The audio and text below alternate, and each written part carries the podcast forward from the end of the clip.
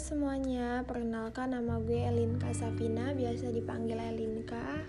Gue alumni dari SMA Negeri 10 Bandar Lampung. Gue sendiri dari program studi Teknik Informatika Institut Teknologi Sumatera. Gue berasal dari kelompok 43. By the way, ini podcast pertama gue, jadi mohon maaf kalau ada salah kata, mohon dimaklumi ya. Di podcast pertama ini, gue mau cerita kenapa gue memilih prodi teknik informatika. Awalnya dikarenakan gue dapet jalur SNMPTN di sekolah gue. Dan saat itu gue masih bingung, gue mau ngambil jurusan apa, gue mau daftar di kampus mana. Dan setelah itu gue konsul ke BK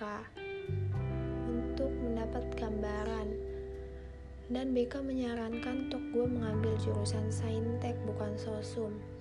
Dikarenakan saat itu gue ngomong ke BK kalau misalkan gue pengen daftar manajemen di Unila dan itu kan sosum kan? Nah BK tidak menyarankan gue untuk mendaftar jurusan sosum. Dikarenakan gue di SMA nya jurusannya IPA bukan IPS nah setelah gue pikir-pikir Iya juga. Karena jurusan gue di IPA waktu di SMA-nya kan. Nah setelah itu gue cerita ke orang tua gue kalau misalkan BK menyarankan gue untuk daftar saintek. Nah orang tua gue juga menyarankan gue untuk daftar teknik aja di ITERA. Dan setelah gue pikir-pikir, gue setuju dengan apa yang dikatakan oleh BK dan orang tua gue dan saat itu gue masih bingung gue harus mengambil jurusan apa di ITERA. Setelah itu gue searching di Google ada apa sih di ITERA ini? Ada jurusan apa sih di ITERA ini? Setelah gue searching-searching gue yakin gue akan memilih teknik informatika karena bagi gua jurusan yang berhubungan dengan teknologi dan informasi itu sangat dibutuhkan ke depannya. Dan gue juga yakin prospek kerja teknik informatika itu menjanjikan dan dibutuhkan untuk ke depannya.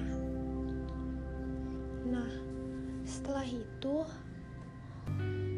pas hari H pendaftaran gue memilih jurusan teknik informatika di pilihan pertama gue dan alhamdulillahnya gue keterima di jalur SNMPTN nah untuk plan ke depannya untuk yang dekat-dekat ini dulu ya gue pengen menyelesaikan tugas PPLK ini dengan lancar dan kemudian gue pengen ikut organisasi yang ada di kampus karena gue juga ingin melanjutkan organisasi gue yang ada di SMA gue karena ikut organisasi OSIS di SMA dan ingin melanjutkannya di kuliah.